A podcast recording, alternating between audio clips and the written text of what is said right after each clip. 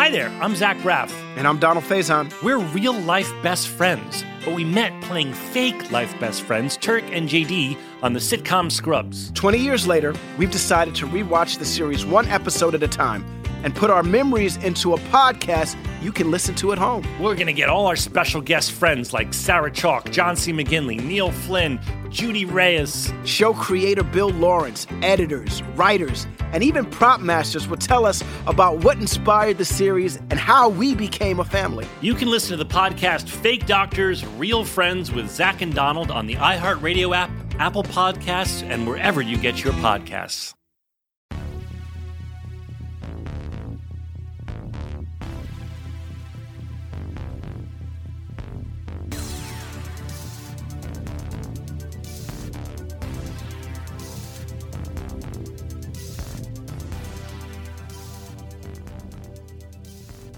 Hello, hello, hello. How are you doing? I'm terrible. I I mean, we're all terrible, right? Let's just be straight up and honest about it. But we are here in the audio community talking about independent music and why it gives us life and why music frankly gets us through the toughest times when we are going through all of these insane unprecedented things. But more on that in a moment. I'm your host Ray Harkins. We are here with 100 Words or Less, the podcast doing that independent music thing like I was telling you about. And we have Riley Gale from Power Trip this week. This was a spectacular episode. It took us, gosh, I don't know, two months to set up. We were trading emails and phone calls and just missing each other. But Riley and I finally connected and, uh, he did it over his cell, so there's a, there's some times where his service got a little spotty, but uh, you know I eliminated most of the worst parts of it.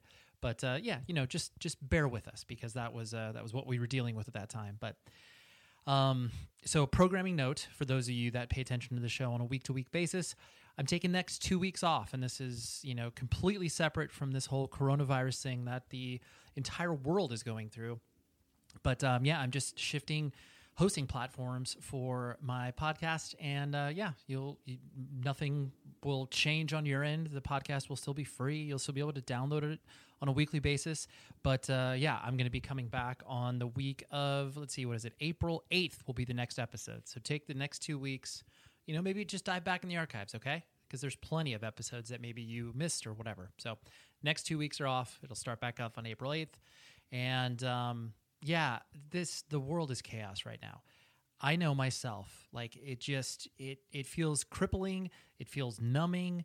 Um, you have all you have this you know wide group of people being like it's nothing to be concerned about, and then you see all of the measures that cities and states are taking against this disease. It's just it's crazy. It's unlike anything that any of us have ever lived through, and it's going to be like this for a very long time and you just just do your best to adjust and self-care. Because in this this this chaos that's looming um, the only way that you can be of service to your community and the people around you is for one making sure that you are staying away from people and taking care of yourself. Two taking care of the people who literally live in your house. And then if you are not of a compromised health individual so you know you're you're young and uh, you have the ability to traverse in the world. Make sure you take care of those people who are maybe your parents, maybe your grandparents. Make sure to check in on them.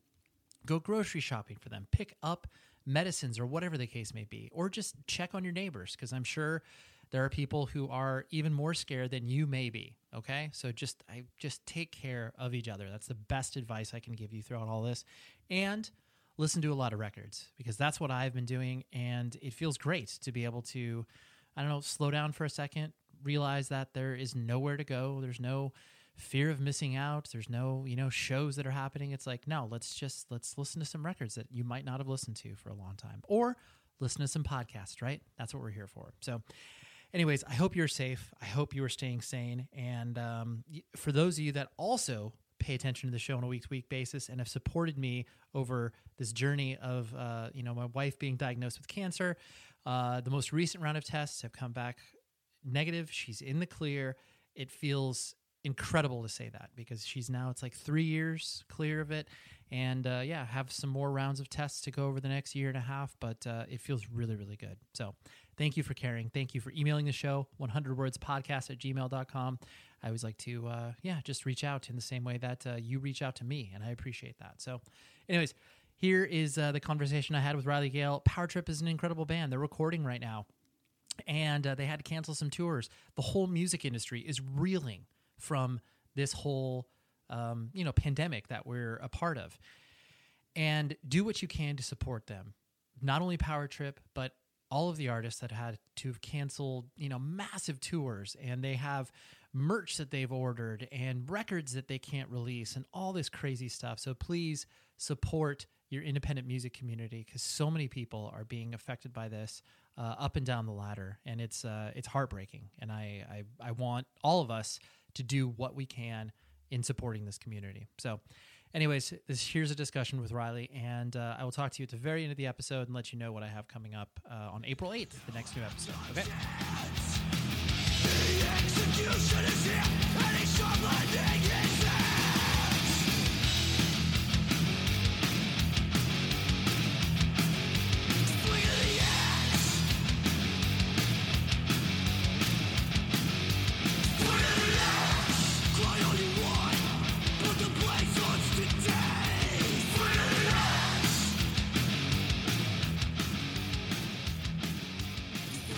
You know, being you know coming from like the the punk and hardcore world, I always love to watch bands that start to you know kind of cross over and transition from you know being an exclusively hardcore band to um, you know something that is obviously you know playing to a different crowd. Um, I'm gonna guess like when you first started to you know play more metal based shows.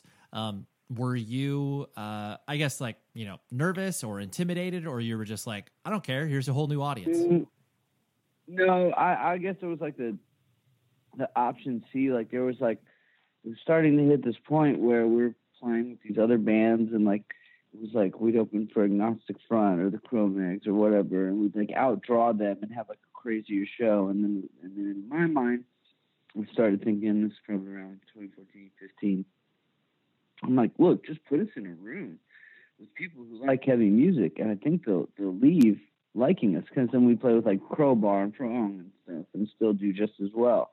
And uh, and so that so so uh, it was this thing where I was just kind of like put us in a room with with with with, people who like heavy music, and I think we can like. The, we'll leave, we'll leave, we'll the show, and the worst thing that they'll think is is that we didn't suck. You know, It was Totally. "Yeah, it worked for me, but we didn't. They didn't suck. It's like, that, that, that was like, I thought, you know, I believed in that, and then we got offered that Deafheaven Anti-Claim of God tour in 2016, and that was kind of like the the chance that I to, to prove my to, to prove my point, and uh, and it kind of worked because you know it wasn't one of those things where it was kind of a mixed bill sort of um show you know like i i dove you know we're we dove right in uh, even though Deafheaven was on we dove right into being in with like a mainstream metal crowd you know and and and they liked us Yeah, totally, totally. I think it's you know I think it's one of those things too where once you start to be you know comfortable with how you are as a band and like you said just be like yo put us in a room with loud guitars and like we'll probably do okay um, and then just be able to you know lean into that and be like well at least we inspired reaction people either hate us or they love us That's exactly what I'm talking about. Yeah, like I mean, most of the time, see, I think, uh, I think, I think we're good. I believe in my band enough, and I think we're a good enough band where, where people mostly leave think they're they're neutral on us. You know, like like we we usually, you know, not like to to to brag or boast or anything. You know, we usually really impress these people who've never heard us before, and then and then what happens is, is they go home and they check us out, and then they come back around the next time, and they're they're super fans. But yeah, I mean, we have plenty of people who um, I, I I'll never I don't know why this still sticks in my mind, but there was just this guy on the High on Fire tour uh, uh, that he was like shorter hair, uh, uh, redhead, like red, orange mustache who just was not impressed by us at all. Like he like was clearly there to see on Fire, didn't give a fuck about us. Like and that's cool. I don't care. Right. Yeah. You just like, well, th- okay, I, we're never going to have a 100% approval rating because obviously it's music and everyone's going to have an opinion on it. But, you know, yeah, I, I don't. Exactly, exactly. But I can go, I can go out there and do my, do my best, you know, and like, yeah, I don't, I, I, I don't even need to sit there, you know, like, like I would hate the question, like, why, like, if someone asked me, I don't think I've ever been asked, but if someone was like, why, should uh, people listen to Power Trip? I think maybe I have been asked before. I, would be like, I don't know, I don't really care. Like, listen to whatever you want. Like, there's there's there's stuff there that that that you know, like like we're not an, an essential band. What we're doing isn't isn't changing the wheel of music. And I think any artist out there these days that says they are is pretty arrogant and pretty self-absorbed. We're just trying to do what we do well, and that's like really just our goal there is to just you know we have our influences, we like what we like, and we're just trying to to to to write songs in that vein and make them as good as they can be, and see how the outcome is. So yeah, you know. Yeah, no, totally. And I, I just remember uh, for years I worked at uh, Century Media Records, and you know, like I mentioned, like coming from sort of the punk and hardcore scene, that is what I was used to. And of course, I liked metal, but I didn't have the deep knowledge of like what the culture was like until I started to work with some of these bands, and like you know, not throwing shade mm-hmm. on them, but it was one of those things where it's like you know, when bands because obviously Century Media has a lot of bands in Europe. And so once they started to like tour over here in the States and then be like, oh yeah, like, you know, we need a tour bus. And it's like, dude, you only are going to have like two or 300 people at the show. Like we can't, you can't afford a bus. And just that, that, yeah, that divergence. I, I, tour, touring Europe versus touring America are two entirely different beasts.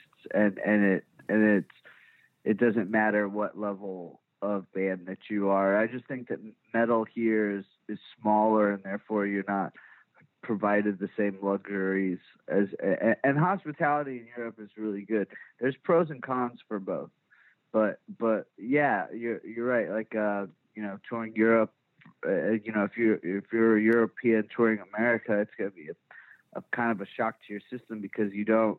You know, in Europe, most of the time they they feed you and and they put you up and you yeah you're you're mostly traveling and like at worst you're traveling in a sprinter with like a bunk and it's like no you might be like packed in a van and getting motel rooms and like you might get like ten dollars a day to like use towards food but the rest is on you you know like every dollar has to go towards you know this van rental and this backline rental and this trailer rental and the airline tickets and all this stuff like it's just it's there's just a different there's just two different models in the way but but uh, america's starting to sort of take off some of the things that europe is which is which is a good sign. I'm i'm noticing i've been noticing as i've been touring the two sure. that, uh you know just some small things here and there but uh yeah uh yeah it's it's it's it's it's you know, when we talk about scenes, it's like there's there's there's so many. There's and and we fit in with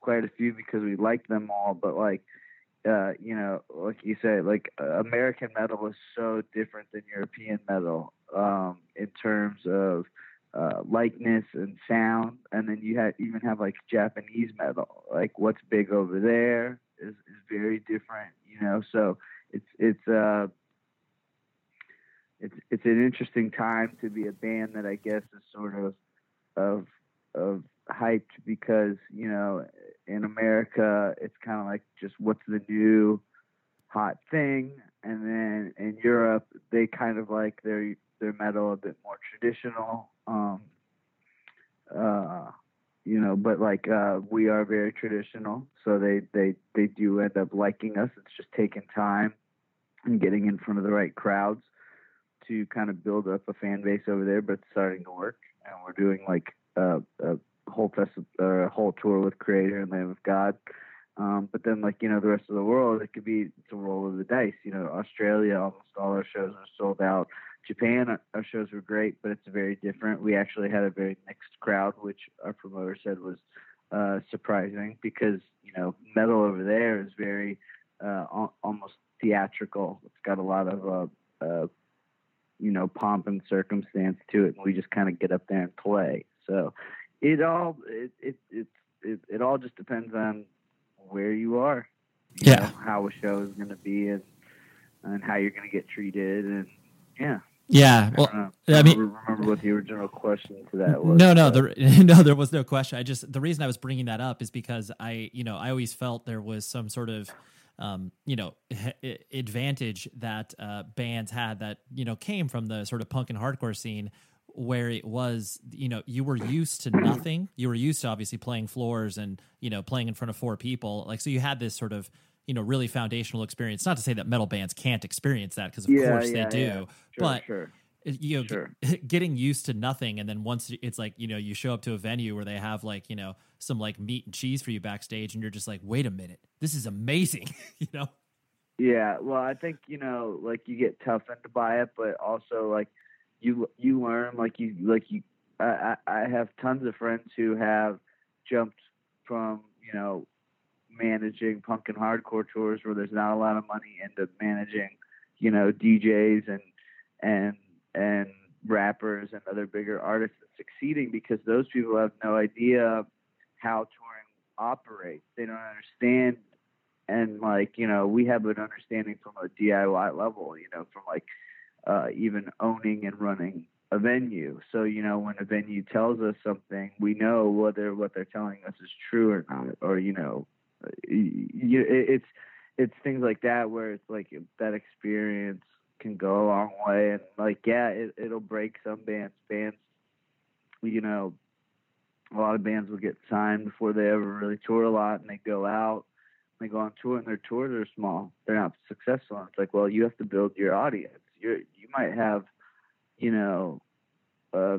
hundred thousand followers monthly on Spotify, but that's like spread throughout a world of nine billion people. Like, uh, and I understand, you know, probably less than half of them have an internet connection, but you get my point. Like, there's there's not you're not going to have your show's packed out every night if you don't go and build. And you know, it took us a long time to get recognized. That we started in 2008, as I'm sure you know, and, and didn't. I'd probably say didn't really start getting any recognition outside of the hardcore world until about like 2016, maybe late 2015. Yep. So, um, yeah, it's uh, it's it's it's it's something that's constantly changing. It's in a very uh, um, cocoon-like period right now. I think change, big changes are being made to like how uh, music's supposed to work in the next few years. Now that you have all these acts like sort of dying out, you know, like uh, like uh, it is. You know, Slayer hung it up. Metallica is going to have to hang it up eventually. You know, Megadeth you know all these bands are our kids just gonna stop liking metal. Or you know like we know that people like lamb of god and stuff like that but like you know like is is thrash metal just gonna be a thing that happened that you know people just don't make anymore? You know maybe there's a revival here or there but you know you don't have people out here playing and writing you know new classical music pieces. You know there are genres of music that tend to to die off. And it's like, is, is metal going to be one of them? In Europe, it won't be, but in America, who knows? It could be. yeah The the you know all you have to do is look at the charts. You know, based 20 years ago, it was like alternative rock ruled all that stuff. When I was growing up, up, alternative rock ruled the charts, or at least it was, you know, peppered in there with these pop artists. But now it's it's just pop artist after pop artist after pop artist. The funniest part is, they all want to be these metal rock stars. So you see the t-shirts and all that stuff, and like trying to like have fake bands and, and things like that. They all want to be rockers. It's just you know produced in an uh, you know produced in a studio in a very fake uh, uh, way, a very non-authentic way. And it's like, okay, so are we gonna just try and keep the attitudes and aesthetics of music that we like and then just let it become this nebulous thing you know it's like i don't know we're we're in a very interesting time for uh, for music for for for the music industry uh, for bands artists uh, you know you know, Spotify now. Uh, a lot of time, you know, it's kind of reached the point where people aren't really sure what the point of having a record label is. Like, what does a record label do?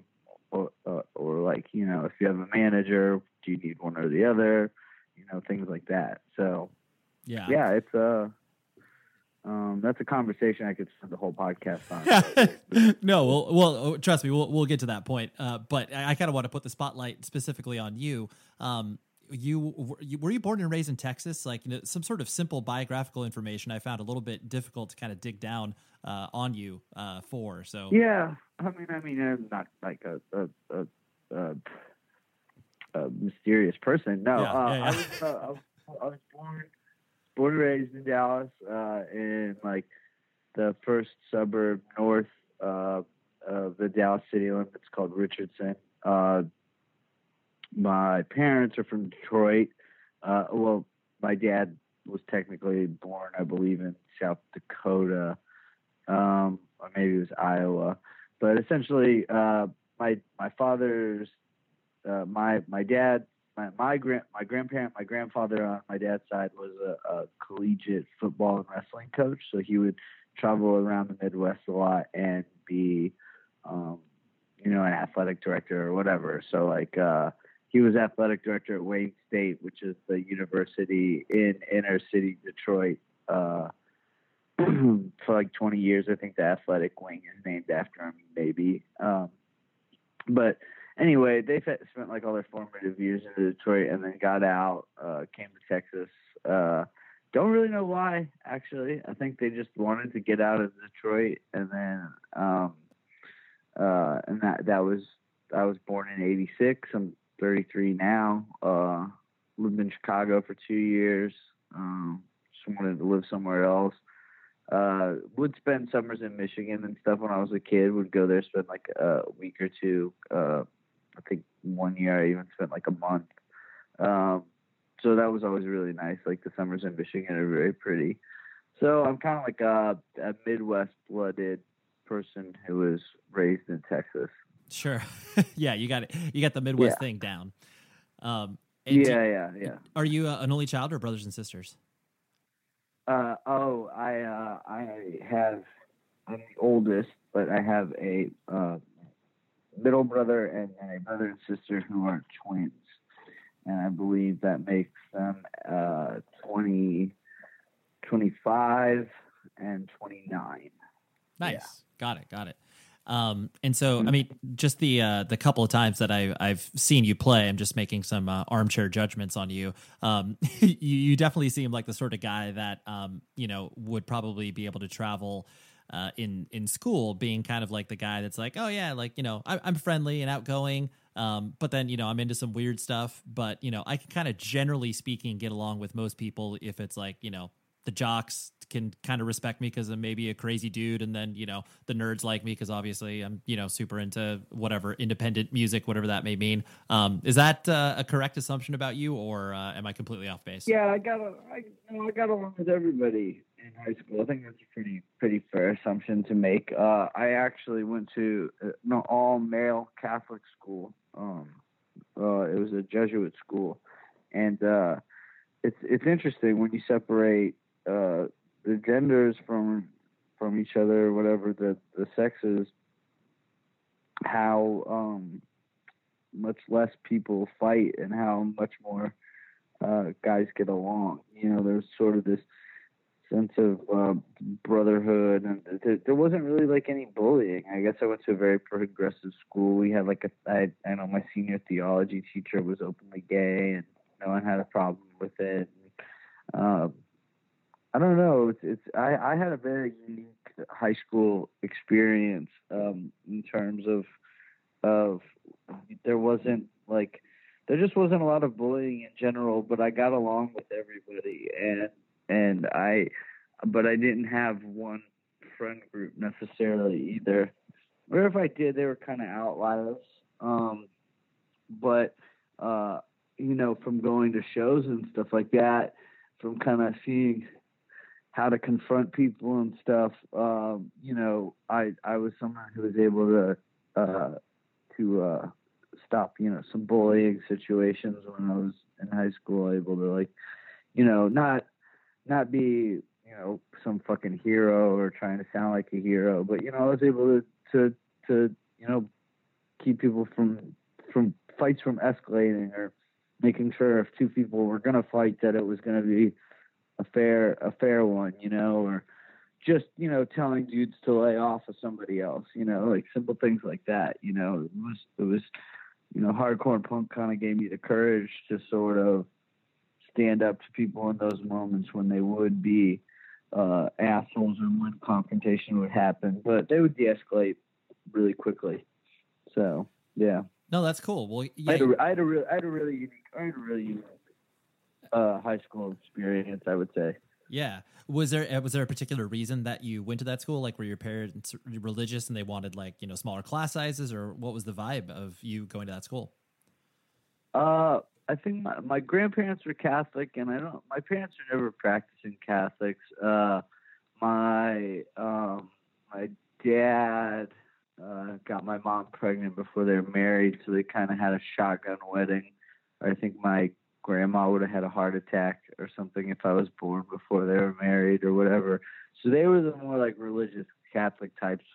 Was was my grandma, my grandpa, on my uh, but uh, on both sides of my family really, and then um, so uh, uh, uh, at age sixteen, I saw some wedding photos, and my mom had a baby bump, and I was like, "What the fuck is that?" and she was like, "Oh, that's that's you." And That's I was you. like, "Oh." Uh, uh, uh, I was like, "Thanks for telling me." She's like, "No one ever told you," and I was like, "No, no one ever told me." And uh, she's like, "Oh, I guess we forgot." Like, "Thank you. That's some Yeah, information." Like, right. "She "No, that's like that's pretty important for me to know. Yeah. Thanks. but um, yeah, they. Uh, uh, what was the question? I'm sorry. No, no, it's okay. I was just, yeah, I was going to say like w- why you were sent to that school because usually there's kind of you know Oh, a specific reason. Yes. Okay. So uh, right, Catholic wedding uh, at a nice Catholic church uh, out here. My parents ended up liking the school, so when I was old enough, they sent me there. So I went to Catholic school from like kindergarten through twelve through through high school.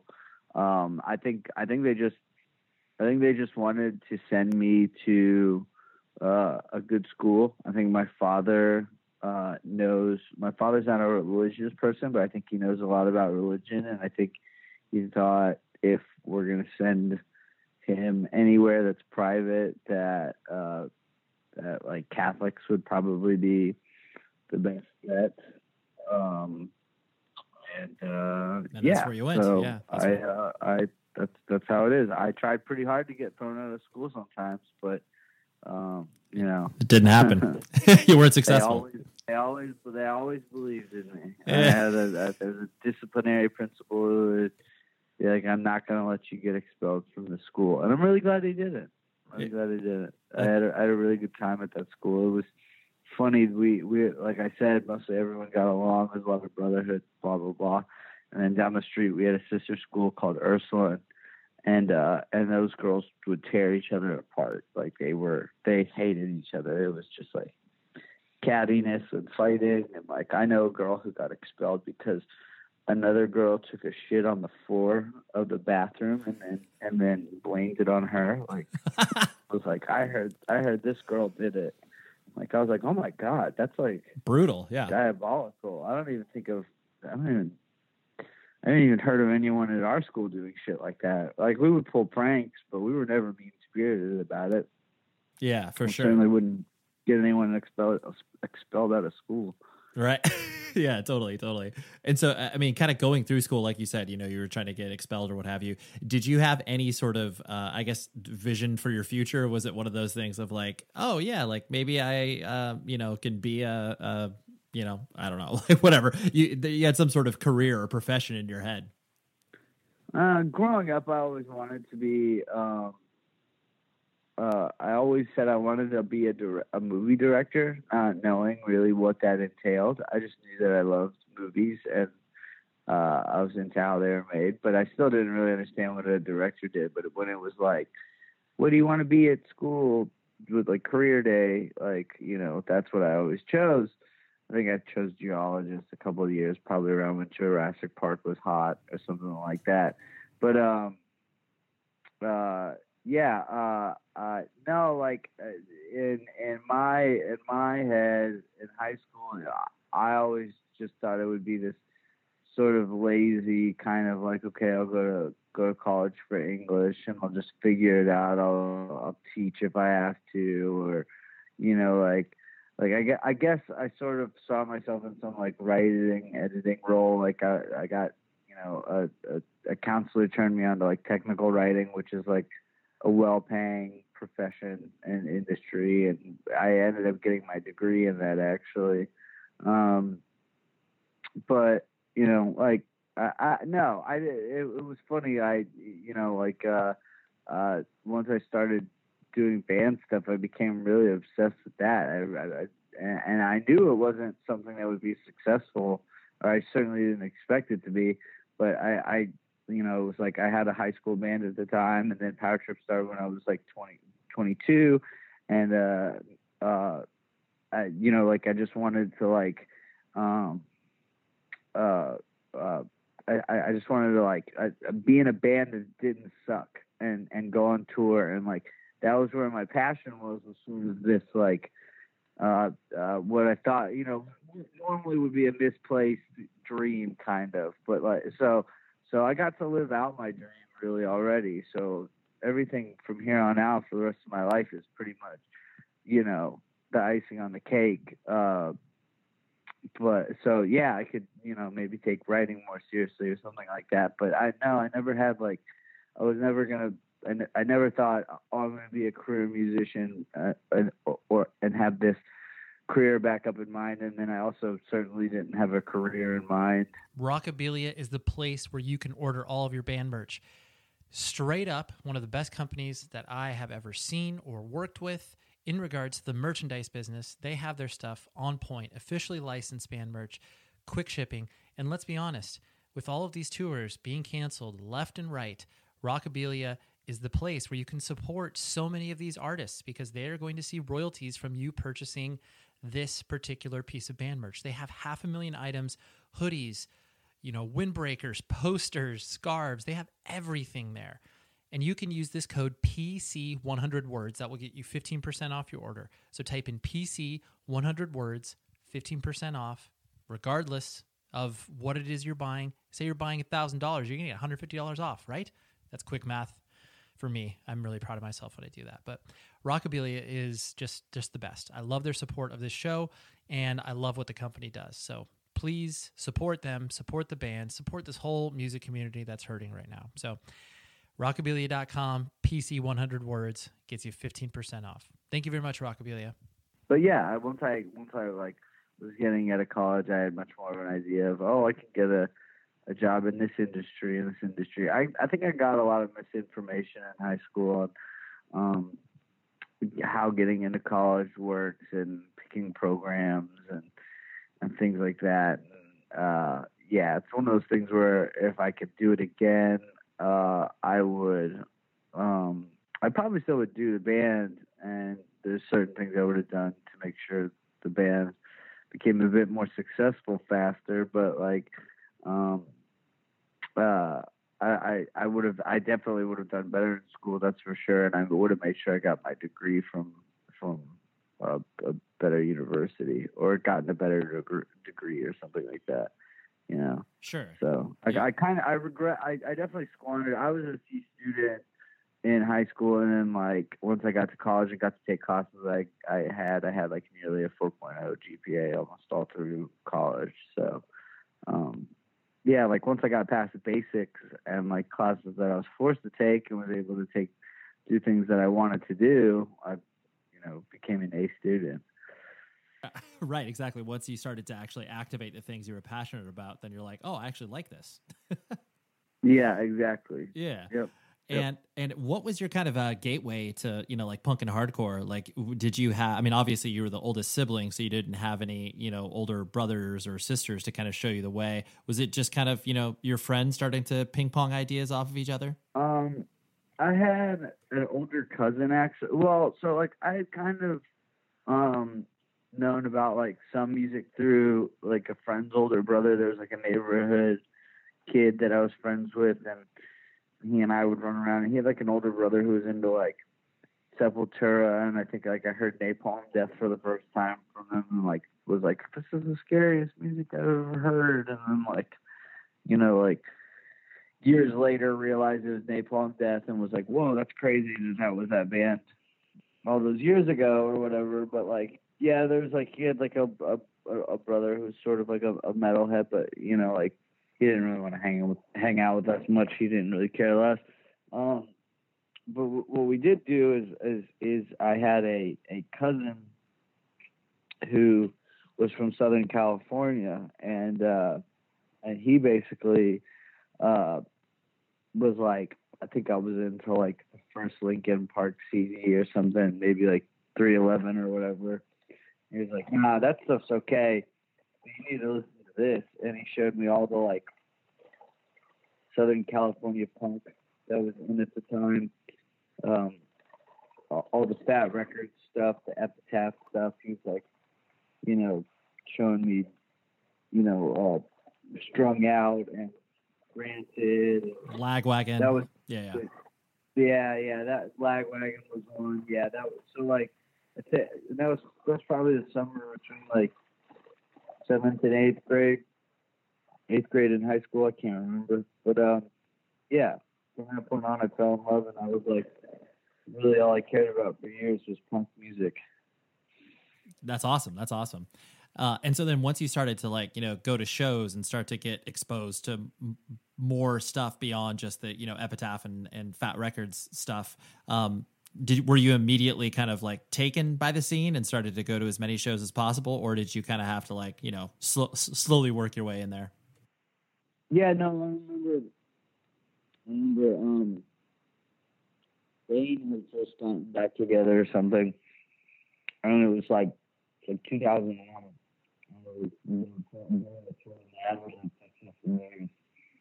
And um, they did a show, and it was like Bane, Champion, In Control. Uh, I think the Suicide File might have played. Um, who else played that show? Oh, The Promise. See, it was a real wild lineup. There's a lot of bands like I didn't know who The Promise was. I was like sort of familiar with what Straight Edge was through Minor Threat, but I didn't really know. And then, um, but yeah, there was this this this show sold out, and it was in a really pretty small room, like I would say less than 200 people or so, and yeah, it was it was this this show that just like blew my blew my fucking mind. I mean, like everything about it just blew my mind. I uh the energy and the feeling and you know, it was like I couldn't tell if all these people knew each other and and there was like you know that like yeah the concept of like a scene hadn't really uh erupted in my mind of like wow that there that there's people that come to these same shows and and do this like all the time I realized that existed, and yeah, I was like, I want to be a part of this. This, this, this is for me. This is, this is the fun that I want to have, and the people that I want to have it with, and that's sort of how I guess I got launched into all of that was just sort of seeing my first true hardcore show because I had seen a bunch of hardcore bands. I had seen like like violent stuff. Like I'd seen like Hatebreed and Blood for Blood and and Sick of It All and all that stuff. But like this was like the first show where it was like wow, unity, you kind of like it was on the more positive tip, show. yeah. Yeah, on the more positive tip, and then it was something where I was like, oh, you know, like, you know, I liked melodic hardcore for a really long time because of that, because because of that positivity and and and all of that that came with it, and it and it it made me feel good. You know, I even had like a shitty, uh, like melodic hardcore band for a few years before starting Power Trip. I won't name it. Uh, someone could probably find it, but that's fine. I wish they wouldn't. Um, but we'll, I won't. I, I, I won't name. I won't name it. It's okay. yeah, yeah, yeah. I'm not even gonna tell you, so you can't name it. Um, yeah, I. uh I uh I, I saw that and that was where like everything kind of changed and I tried to like I tried to come to every show that I could and yeah. That's awesome. That's awesome. That was so so but there was other shows there you know another one i think that was pretty big um in my formative years was um it was suicide file every time i die no suicide file my chemical romance every time i die and uh, american nightmare and that was another thing where it was like oh okay all right so this scene also has like a broad set of sounds too where these these bands can sort of play together, and that's something that I've always kept in mind with Power Trip too. Was like, uh, okay, like you know, like we don't have to restrict. You know, it's it's it's so odd that people make such a big deal about us playing with like other acts or like like indie acts or whatever. And I'm like, this is this was the norm in the late '90s, early 2000s. I don't understand what like like why it became why it needed to be se- segregated in the first place. So like, yeah. Oh, I think because we're just not we're just we're just not even going to listen to that. We're just not even going to pay attention to that stupid rule. Yeah, well, because I think too, most people that obviously came up during that those eras, you know, mid '90s to early 2000s, a lot of it was due to the fact that uh, you know bands were just trying to find cool people to tour with. It didn't people necessarily to play to. exactly, Yeah. totally. But yeah, no, your point. True. y- That's a good your, point. your point of the segregation though like you know i I think i mean in my opinion once the business really started to infiltrate where uh, it was like oh we can make you know we as in like the music industry can make money off this thing. We obviously need to have package tours and like all of these things where it's like yeah the the kids at the show need to have the same experience. But i, I totally agree with you that Right. it's more fun well, to have more. Well, what you're saying is those package tours started to become much more homogenized of bands that sounded like the other bands that they were on tour with. I mean, you would have in the '90s, you'd have, you know, I don't know, I don't know if this is true that happened. I'm just saying, but you could have like Soundgarden and Sepultura touring together. You know, like they had they had package tours they were always bigger level, but they had package tours, and uh, and and and they were, they were, and they were always mixed build. So like, it's not like it's like this like foreign concept to anyone, not even to the mainstream. But Totally. then at some point, every, everyone decided that they, you know, kids figured out that they could just mosh at rap shows, and that was it. It was like, what was the what was the need for electric guitar music anymore? yeah and it's sort of been struggle. It's sort of been struggling to find its place. I think. Yeah. Um, kind of uh, n- not fast forwarding per se, but you know, like once uh, you know Power Trip started to play, and you know, clearly off the uh, you know this, the, you guys were existing in the same scene as Iron Age, and uh, you know, it really felt like. I mean, I remember watching things kind of from afar, like being from Southern California, and seeing the fact that it's like, oh wow, like there's you know things that are really happening in Texas, and like a scene is is you know coming together in a you know more national perspective. Um, you know, as you started to kind of, you know, play out and tour, did you notice that kind of people reflecting that statement back to you that like, oh yeah, like Texas is a thing now in ways that it wasn't before? Um, at the time, sure, yeah, yeah. I mean, I guess like it. It felt. It felt. Um, a lot of times hard. Like we, it felt like we were fighting for respect for a lot of time. Like Texas put us out on this island, and we had sort of a distinct sound with Iron Age and Bitter End, and we went along with it. So it's like this sort of trio of bands, and you know, Iron Age kind of had some infamy around them, and it was like, okay, so you know, are these what are these kids like? If they're they're friends with Iron Age, like are they cool? You know, like you know, like those guys can be troublemakers, whatever. Like, uh, and and and then Bitter End really just like wasn't touring as hard. I don't think at the time. It was just this new like like yeah, people were cur- people were very curious about us. Like, oh, who is this new band? And then and then they, they, they liked it, and I, you know, I think I think we were good. You know, I think we're fine. I think we're at the level now where we're getting the respect that we deserve. Um, I think you know it bums me out when I see bands start um, earlier, and then you know because of marketing or, or knowing the right people or whatever, they get you know kind of like they sort of skip a level and they kind of uh, they they they get to like you know they get bigger faster. That that stuff sort of you know it's hard not to be jealous of stuff like that. But like at least I can also say we grinded for everything that we that we did do. You know, like like every everything that we earned did not fall into our lap. It came from us being on the road, you know, for 200 plus days a year. Uh, uh, you know, in recent years, maybe even more, 250 plus. I don't know. Um, but uh, yeah, I think uh, I think it's one of those things where uh, I think we did the math recently. It was like we had definitely done like a thousand shows in like five years or something like that, which you know that's a lot. Might not sound crazy, but you do the math on that. That's a lot. So, um, yeah, uh, uh,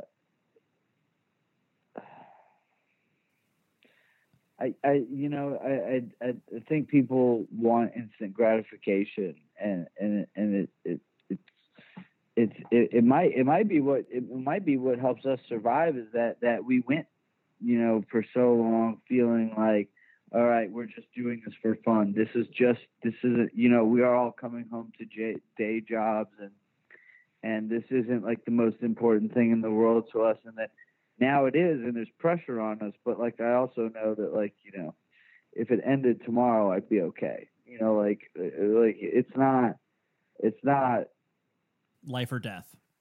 It's not life or death here.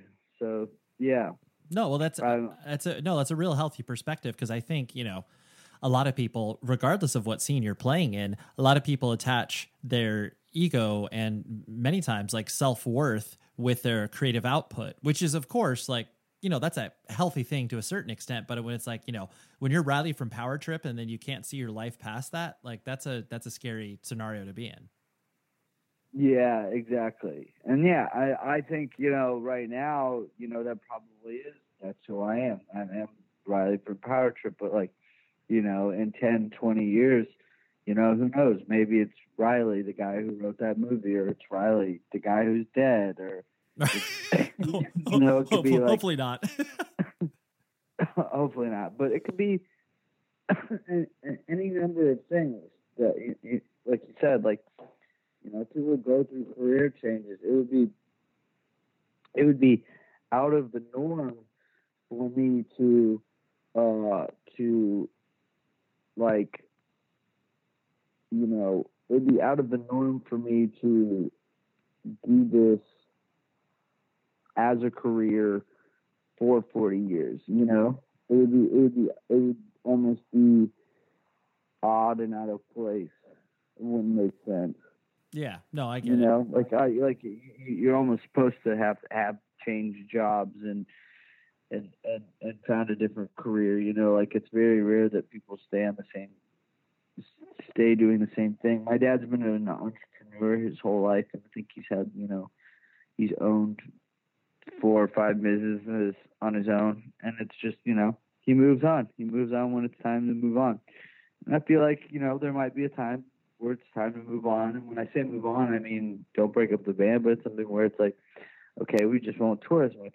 You know, we won't do these backbreaking tour schedules anymore, and you know, like if you want, if you really want us to come play your show, then you know you might have to offer us a little bit more money because you know I gotta, I, I have a job now. Like I gotta ask off, you know, things like that. So you know, yeah. one of our one of our guys just bought a house and proposed to his girlfriend. I'm sure a kid's not going to be too far behind. You know, it's like we're in our 30s now. We we need to. I want to live. I think. I think. I think it's fair for me to want to live like a normal 30 year old, you know? And I feel behind, but like at the end of the world. Uh, but I, I would like to, you know, it's got it's got to start to pay off. You know, if I start to reach 40 and I haven't, my lifestyle hasn't really changed much between now and then, you know, I really might start assessing, you know, like if this is the right career path for me because, you know, I'm not making I'm not, you know, I want to build. I want to provide for something. I want to provide and leave something behind for whoever, yeah, whoever comes after me. Yeah, no, I totally understand what you're saying. And kind of on that same tip, you know the the the business once like you know power trip started to you know get out there and like you said you know start to work with labels and management and all of these music business trappings that you know every band has to consider um, have you been uh, i guess comfortable in dealing with that? Um, i mean i know no one really necessarily like likes it that much but um, what's your relationship i guess with the business side of the band i mean yeah i'll, I'll definitely say no one likes it, and uh, we all hate it um, to an extreme. Um, luckily, we have a friend. His name is Brent Eyestone. He used to do Magic Bullet Records, and now he does uh, a thing called Dark Operative, which is sort of kind of like a like a, a, a solutions based company for bands. So they don't just stick to management or printing record labels or whatever. They help bands with distribution or getting set up initially. Like Brent would like to see, ba- you know, the art go back into the hands of the artist and and so whatever. Anyway, Brent has kind of had our back uh, these uh, last couple of years. Um, uh, teaching us, you know, our way to the industry. We had a manager that, uh, you know, ended up being like a total fucking scumbag, like a thief, you know, st- stealing money from us, and it was, you know, you know, uh, uh, Brent, you know, did a lot to like teach us about it. And he's independently wealthy, so it's like he doesn't really stand to gain anything other than that he like likes and believes in the band and wants to help us out. So um, having someone like that in our corner is, is kind of a miracle. I feel like it's sort of like karma for all the years where we sort of you know struggled blindly through this whole this whole process. And you know being from Texas we didn't have built-in uh, media you know you know da- Dallas doesn't have really like a music culture you know like it's we could sort of break into Austin's but their reach is only so far. It's like you really have to like connect to people in LA and New York and these bigger places to really sort of start to have a cultural effect and and and now now that we have you know you, you see see it pay off and you know Brent being from Southern California he's someone who started out as seeing our band and is now basically you know saving our asses when it comes to how to navigate the record industry. So yeah. That's cool. I'm not happy with it. No right. But yeah, it's a necessary have, evil. but, but, we have some but we have somebody on our side which is nice. Yeah. No that's really cool. Um and a couple more things before I let you go was the uh, like you mentioned earlier, you know, the Lamb of God tour was the first thing that really kind of you know put you in a spotlight that you know you felt like you could really you know turn people's heads and capture uh, you know more people's attention from that perspective. Um, it, you know, was it uh, was it one of those things like because you were on you know clearly like one of the probably the biggest stages that you had been on. Um, was there sort of an acclimation process, like you know the first couple of shows where you're like, all right, like no, no, no, no, because it was like it was like, uh, all right, right off the bat, these are going to be some of the biggest shows we've ever played. So it's like, I just got to go out there and play the best that I can, like. Uh, uh, you know, like let me let me just pretend this is a headlining show here. You know, there's eight there's eight hundred people, there's a thousand people watching us. You know, like even though we're the opener, we had 30 minutes between the doors and what's going on. So it was like a lot of nights it depended on how many people could get through the door, but I knew these people had never heard us before and that there was a lot of them. So like of course I was gonna go out there and perform like as best I could to try to impress, you know, these people. Anytime we get asked to do a tour like that, Danzig tour was a lot like that, even the High Fire tour. I mean, I never not every, every show there, you don't really get a different experience in terms of like I, I'm I'm trying to deliver you the same show experience, which is me giving you hundred percent of my you know my body. The music industry at large is really hurting right now, and Soundrink.com is one of those companies that is impacted by all these canceled tours. So you need to visit their website and see what you can potentially do to support tours later on in the year. What Soundrink does is they put together some amazing VIP ticket experiences for all of your favorite bands. Maybe it's like a, you know, coffee with your band before your favorite band before the show. Maybe it's a silkscreen poster or limited edition t-shirt. They're an incredible company and it pains me to see them and so many of our friends and family members within this community of independent music hurting from all of these cancellations. So Soundrink.com, I know will persevere, and they're an incredible partner of ours and so many of your favorite bands. I can't tell you how amazing this company is. I try to on a week to week basis, but you need to visit their website and find out how you can get involved with the tour packages that they work on and put together. And uh, yeah, I just I, I can't recommend them enough. They put together these amazing packages with the bands and the management. This isn't just some like cookie cutter terrible experience that it's just like, oh, whatever, we'll roll the same thing out for every single tour. No, Soundrink does not do that. I love them so much and you need to support them. So go to soundrink.com and find your favorite artists' upcoming tours near you. Thank you, Soundrink. In a world where everyone is confined to their homes, society begins its largest bin watch to date. In the hallowed library of Hulu, or perhaps on a shelf of DVDs you haven't looked at in a decade, is a show that perfectly encapsulates life in the early aughts and launched a friendship that would inspire millions. Hi, I'm Zach Braff. And I'm Donald Faison. In 2001, we starred in Scrubs, a sitcom that revealed a glimpse of what it was like to survive a medical internship. As Turk and JD, we explored guy love. Nearly 20 years later, a lot has changed. We're not Supermen, but we're still best friends. Eh. Given the mandatory lockdown, there's no better time to relive the series that brought us together in the first place. And we're doing it with a podcast. That's right, people. We're going to bring friends and crew members and fellow cast members and writers and and guess what? We're going to even invite some of you to call into the podcast and ask all the questions you want of the entire Sacred Heart staff. Join us for Fake Doctors, Real Friends on the iHeartRadio app, Apple Podcasts, and wherever you get your podcasts.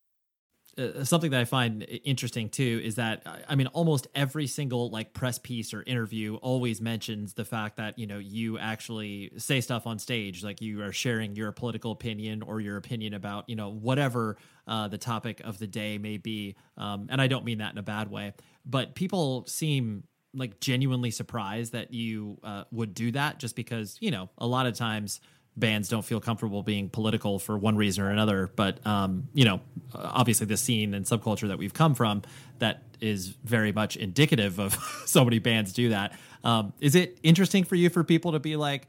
Oh, obviously, I'm not going to support Power Trip because you know they don't like, uh, you know, they don't align with my political beliefs. And what's your relationship with that? Well, I think everything gets blown out of proportion.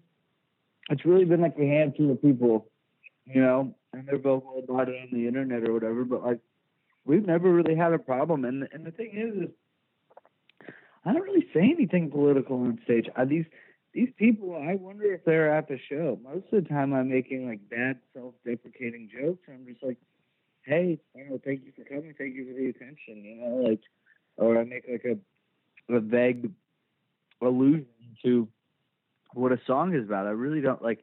It's way different than if you go up there and see like Napalm Death and have Barney, you know, lecturing you for two minutes, which I think is great. I wish I could be that articulate to to politically kind of you know motivate people, but my beliefs are very are very radical. And when I say radical, I mean basic. They're very very stripped down. It's like it's like you know like there's no reason that that anyone of any type should feel uncomfortable at these shows. Like everyone is welcome. Like this, like you know, keep metal underground bullshit is lame.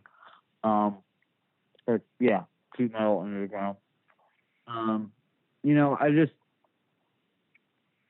you know, there's no, re- I have no tolerance for racism, sexism, homophobia, transphobia, Islamophobia, xenophobia any phobic shit like that, you know.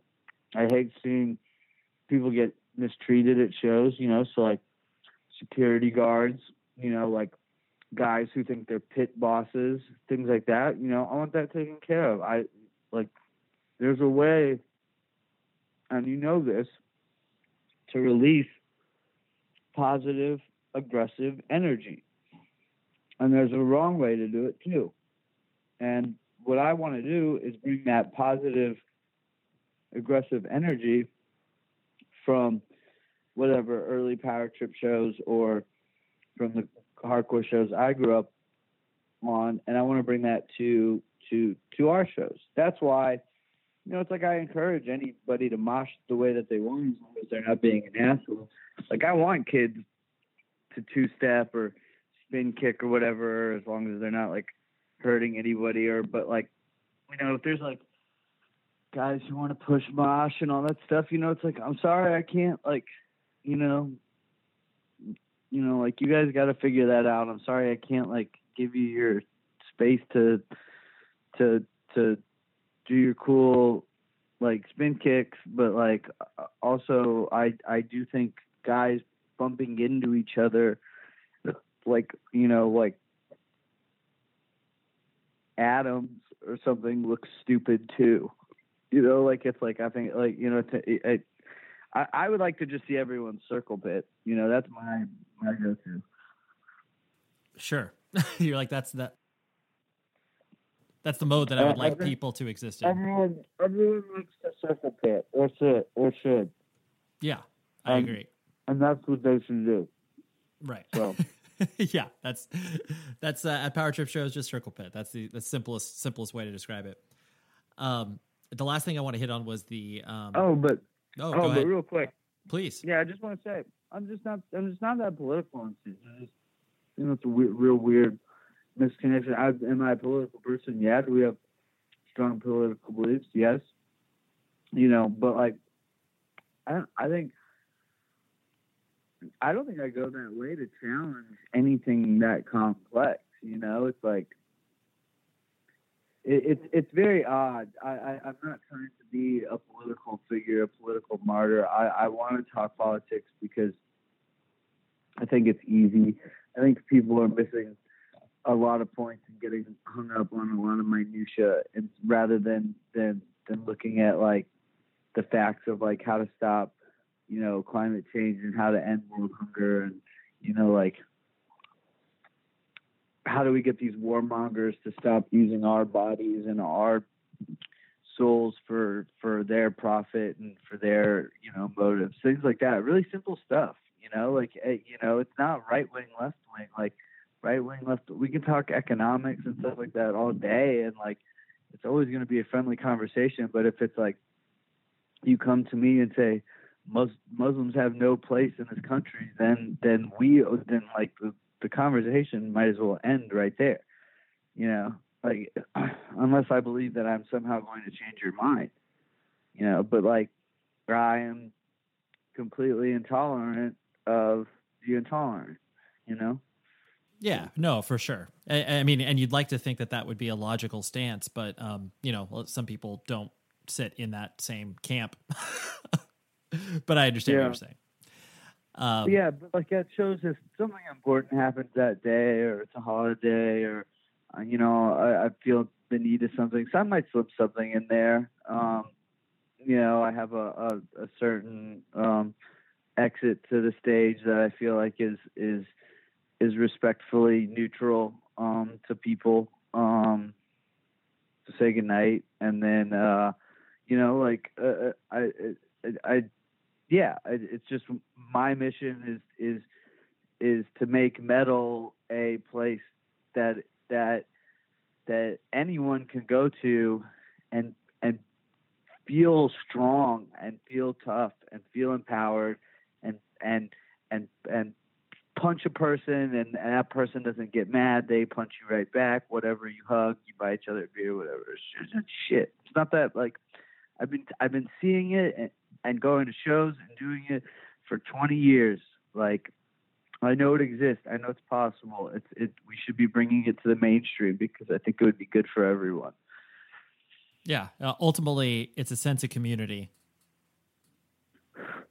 Right. Well, now that we've realized that, I mean, I think the world at large has woken up that that you know, like uh, even the middle class is such a small part of the world's population. Like we have so many people who have it so much worse than we do. Uh, I mean, just so unimaginably worse and and we wake up and we're unhappy and you know we can bring that to the masses and, and say look like like there's people who are responsible for this here they are you know like and I'm like if you treat people this you know the right way you know these problems will go away. Like we, we that you know like uh, there there there is there's you know I believe in entropy. I believe in creation and destruction and it's and it's and and that and I believe in that cycle and I believe it is time to destroy the old way that we have had uh, leaders run the world and and realize that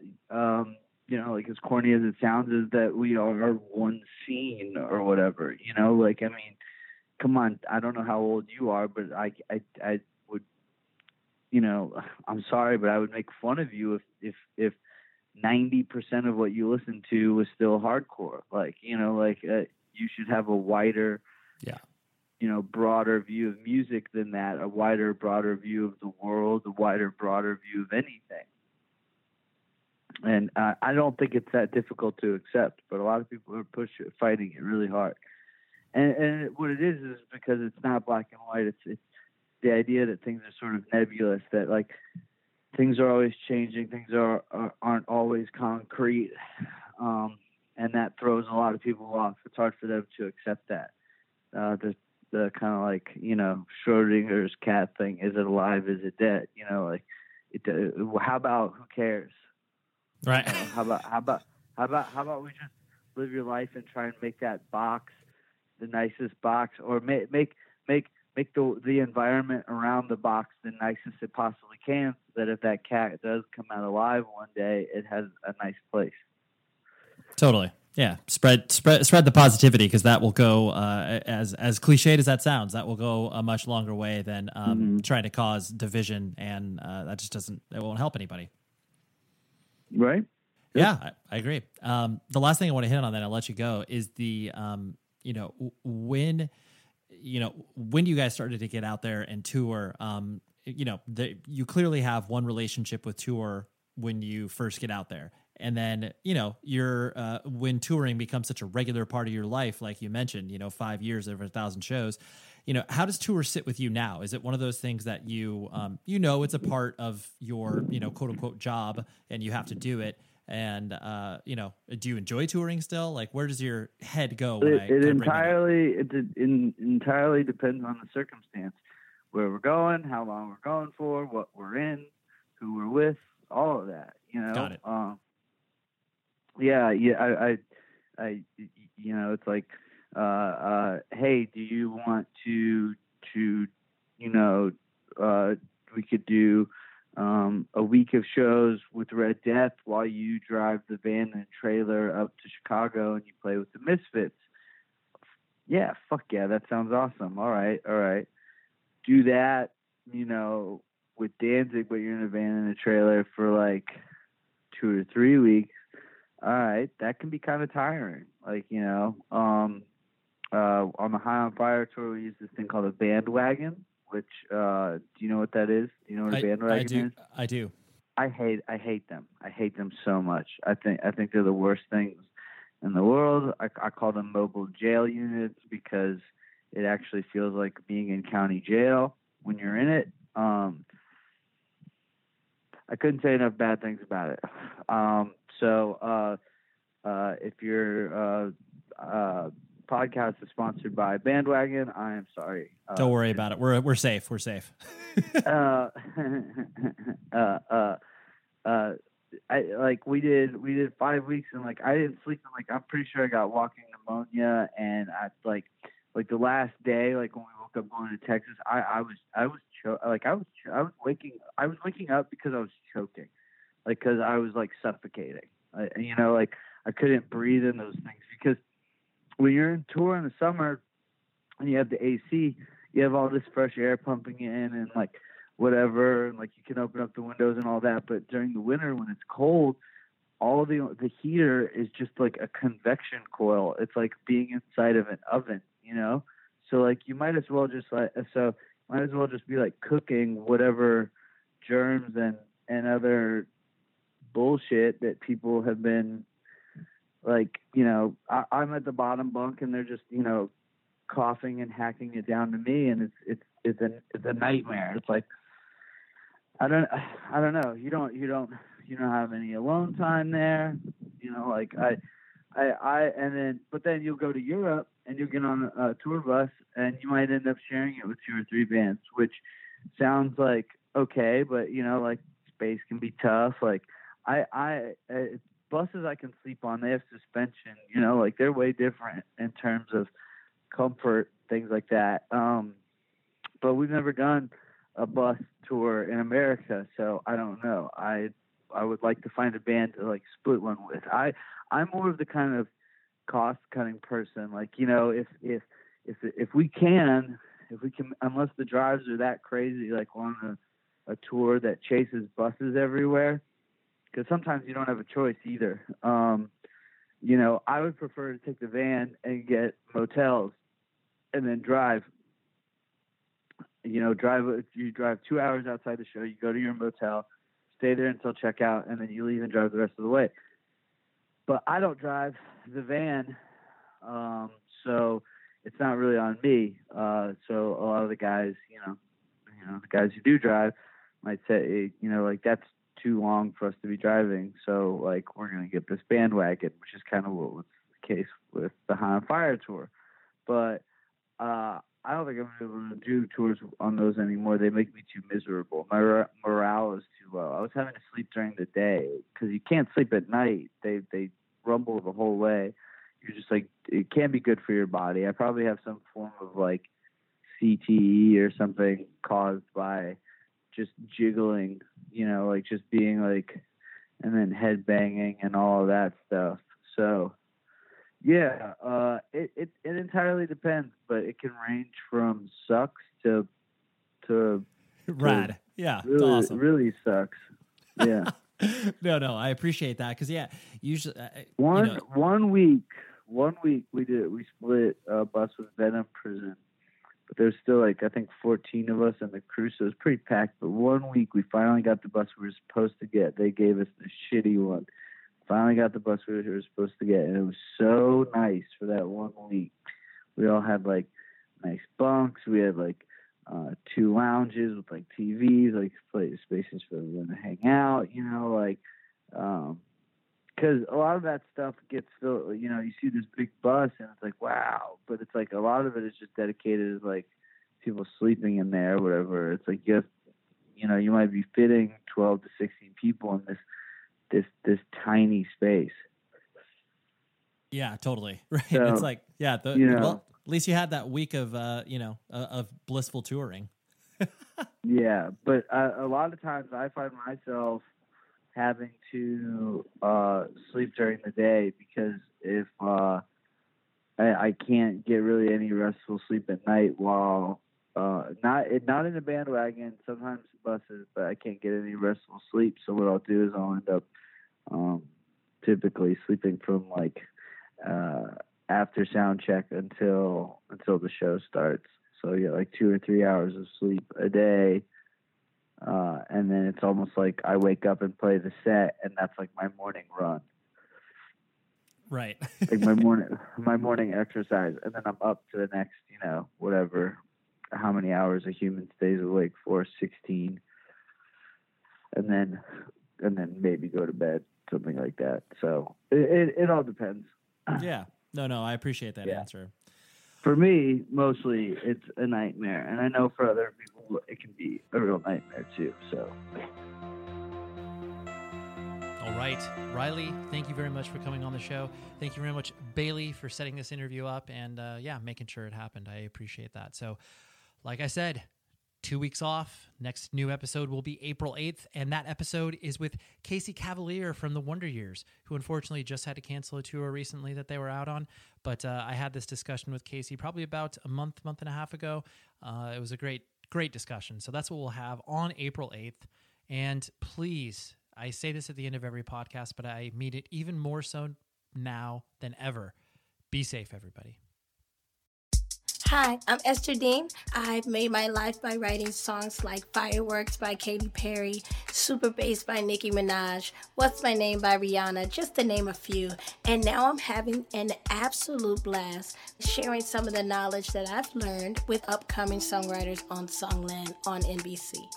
I'm excited to welcome you to a brand new season of Songland and Songland's podcast, giving you new insight into the magical art of songwriting as told by some of the best in the business, and also the pioneers and the up and comers who will be shaping the hits you'll be listening to for years. We have an amazing roster of talent this season. I promise you, you don't want to miss one single episode. Don't miss Songland Monday nights at 10, 9 Central, and join us here on Songland's podcast, available every week after the show on the iHeart app or wherever you get your podcasts.